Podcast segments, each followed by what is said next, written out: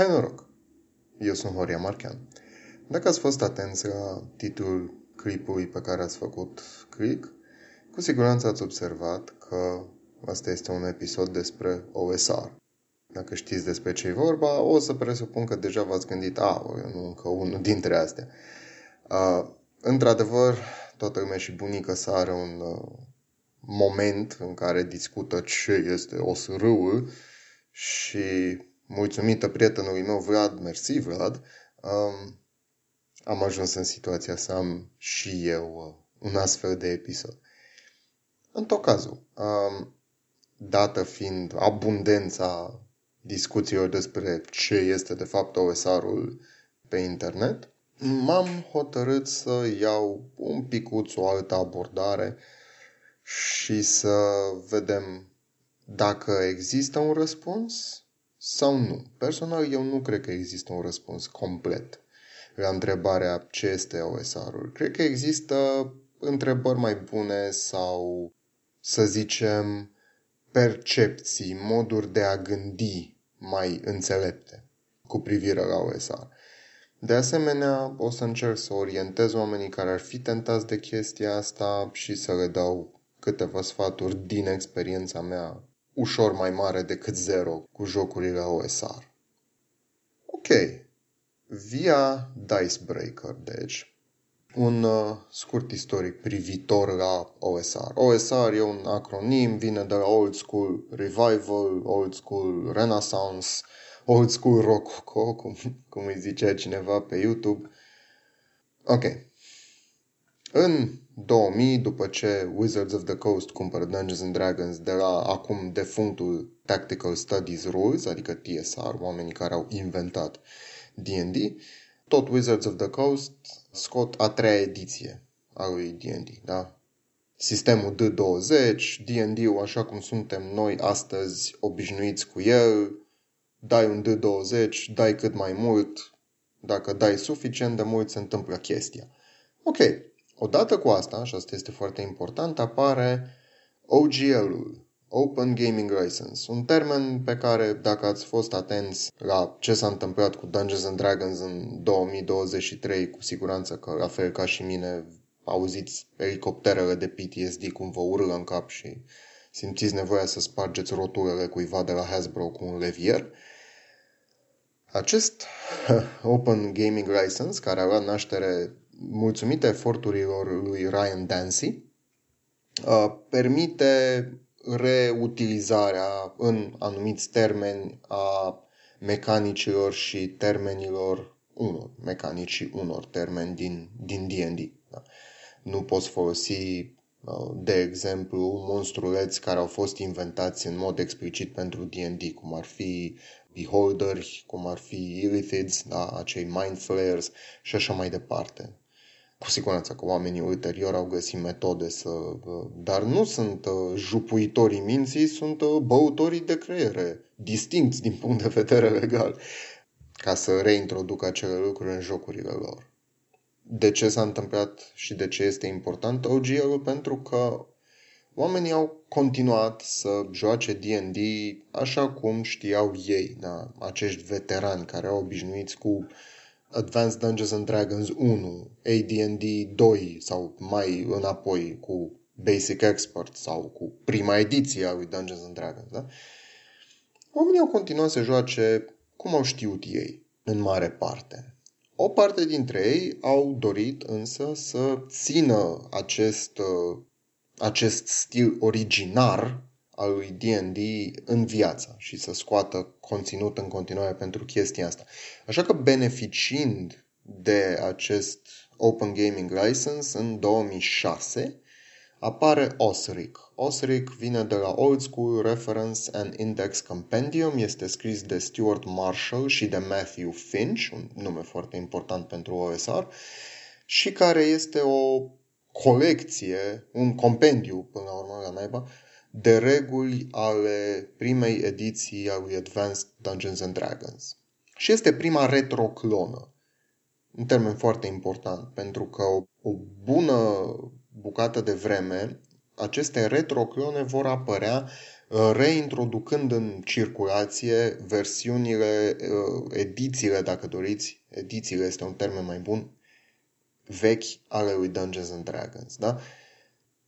După el a apărut Labyrinth Lord pentru Basic Expert și ulterior pentru prima ediție a lui AD&D, Basic Fantasy Role-Playing, care e un pic mai diferit și este gratis, Castles and Crusades, Lamentations of the Flame Princess, care este acest Basic Expert, această ediție veche a lui Dave Arneson, care cumva este lingua franca a mișcării OSR, dar foarte, foarte mult din ADN-ul acestor jocuri vine din uh, regulile lui Basic Export.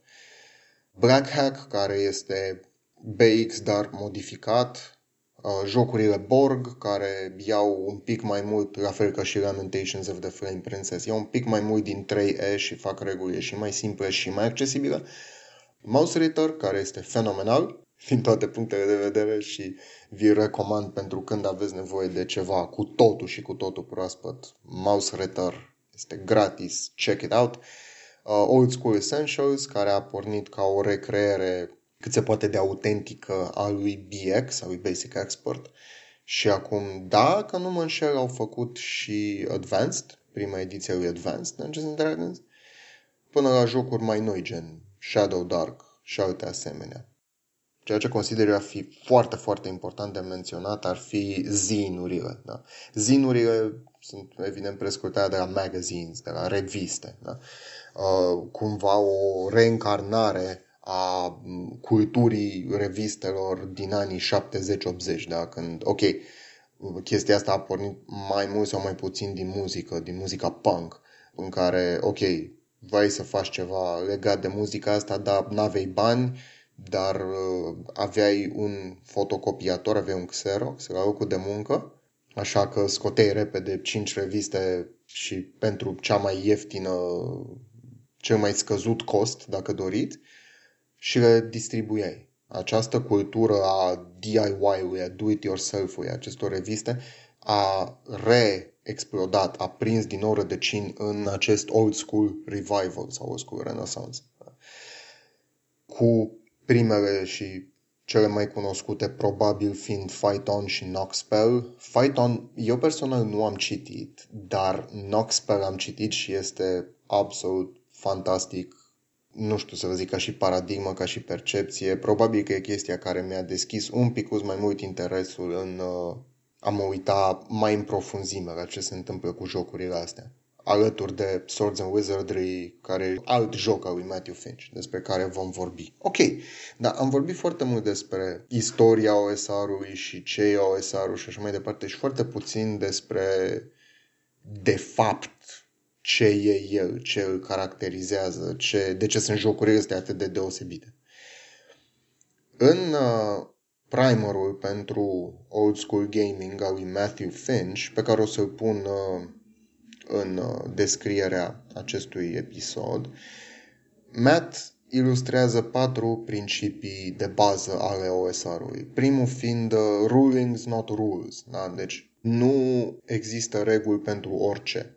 Regulile sunt cât mai simple, ai la masă un băiat care e naratorul, sau o fată, sau un NB, sure, cineva la masa aia este naratorul, da? E treaba lui să decidă pe moment, băi, ok, a, vrei să bă, împiedici centaurul, sigur, dăm un cec de cutare sau fă așa sau fă pe dincolo. Perfect. Foarte important această flexibilitate legală, dacă doriți, a sistemelor OSR. Da? Mai departe, un alt uh, principiu de bază este aptitudinea jucătorului, nu abilitatea personajelor.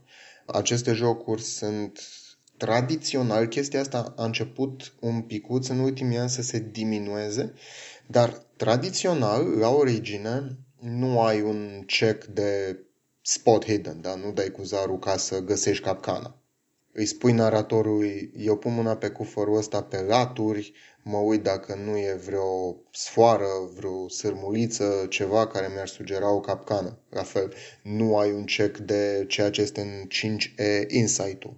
Da? Te gândești, băi, Are tipul ăsta motive să mă mintă, vrea ceva de la mine? Ce se întâmplă? Sau aceste cecuri de uh, social skills, da? Deception, intimidation, persuasion, da? Nu există în versiunile old school. Cel puțin nu în primele. Între timp lucrurile s-au mai amestecat, dar vom vorbi despre asta. Un al treilea principiu elementar ar fi scala la care are loc povestea. Scala este una eroică, nu super eroică. Mentalitatea este că nu ești Superman, ești un țăran sau un miner sau un om de rând care undeva la sfârșitul capca- capcanei, la sfârșitul campaniei, poate că devine Batman scara este una mult mai restrânsă și mult mai gritty, mult mai ancorată în realitate. Un al patrulea și ultim element clasic via Finch este, ok, bun, uită de echilibru. Lumea este fantastică, trebuie să fie periculoasă, trebuie să fie plină de surprize și lumea nu se învârte în jurul personajelor. Nu e treaba ta ca narator să creezi în permanență aventuri în jurul lor. Tu creezi o lume. Dacă ei se aruncă cu capul înainte și se trezesc că acea lume i-a omorât, asta este din cauza modului în care ei au decis. Data viitoare vor decide mai înțelept. Sau nu? Ok. Bun. O altă definiție poate una mai uh, nuanțată, ne vine de la Ben Milton. Ben Milton are un canal foarte bun de YouTube care se cheamă Questing Beast. Dacă vă interesează să aflați mai multe despre mișcarea asta OSR, cu siguranță că la el o să găsiți tot ce v-ați putea dori. Ben o caracterizează așa și citez din uh, Principia Apocrifa uh, un alt document scris de uh, Ben și de Stephen Lumpkin și David Perry, ilustrat de Evelyn Moreau. O să-l pun și pe el în, uh, în notele acestui episod. O definiție concisă, deci, de la Ben Milton zice cam așa. Cu cât uh, o campanie are mai multe din următoarele elemente, cu atât ea este mai old school. Două puncte.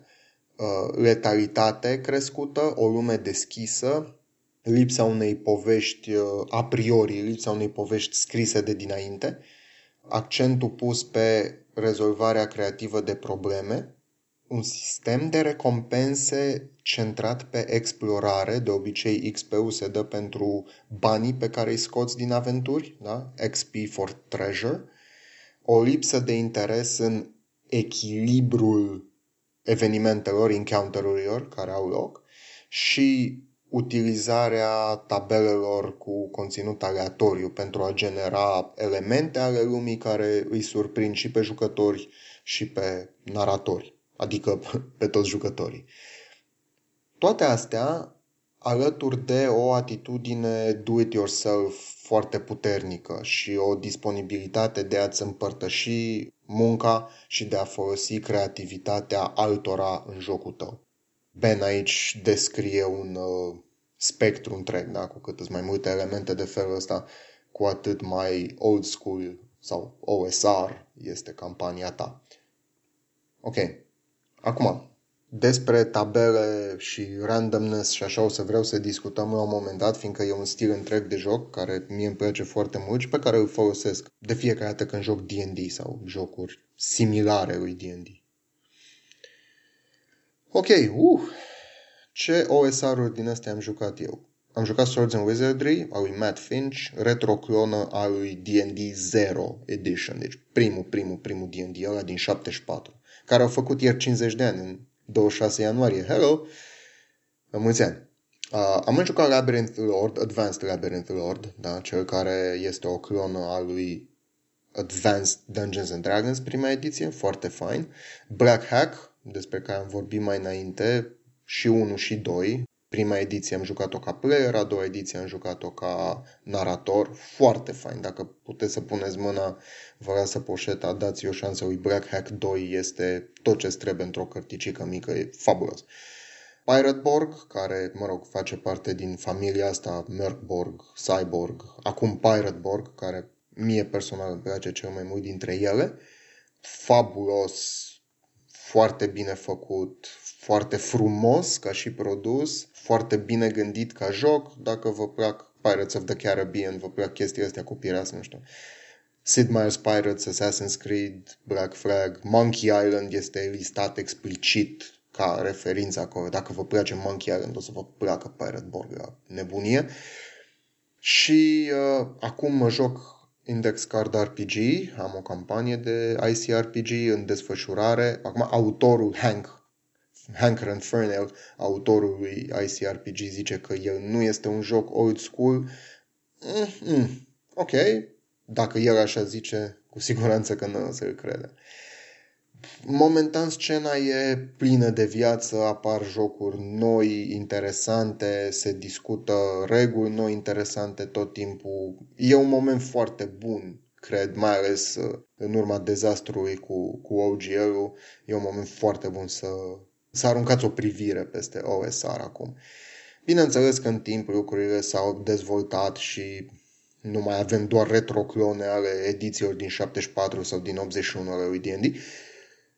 Lucrurile sunt mult mai nuanțate, aveți un, bu- un bufet larg din care să alegeți, da, sunt am ajuns la termenul de NSR, New School Revival sau New School Renaissance. Da? Jocuri ca în opinia mea, jocurile astea indie mai contemporane, cum ar fi borgurile, ICRPG, Mouse Return to the Odd, da? joculețele astea care nu sunt neapărat foarte fidele D&D-ului vechi, dar sunt gândite să facă jocul în sine cât mai facil și cât mai fun până la urmă. Uh, ok. Unde să începi atunci? Am, am aruncat cu o grămadă de titluri în voi. Îmi cer scuze.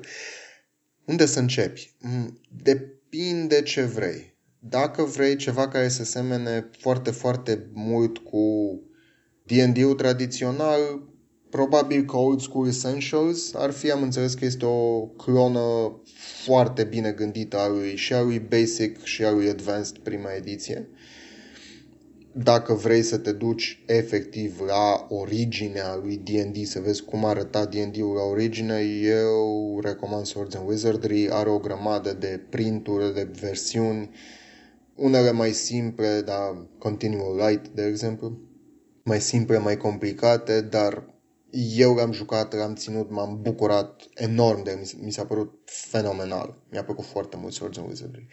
Dacă vrei ceva foarte, foarte simplu, easy to get into, ușor de înțeles, Merkborg are o versiune gratis. Merkborg nu-i pentru toată lumea. Dacă nu ești metalist, dacă nu îți place Mayhem, nu știu, Dark Throne, trupe destul de greu de digerat de majoritatea oamenilor, probabil nu o să-ți placă Merkborg.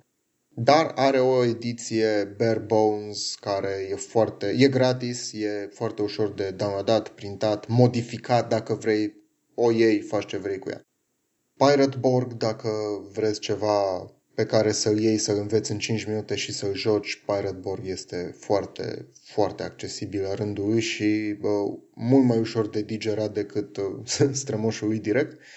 Și, desigur, ICRPG, dacă vrei ceva mult mai generic, care poate să facă o grămadă de genuri, da?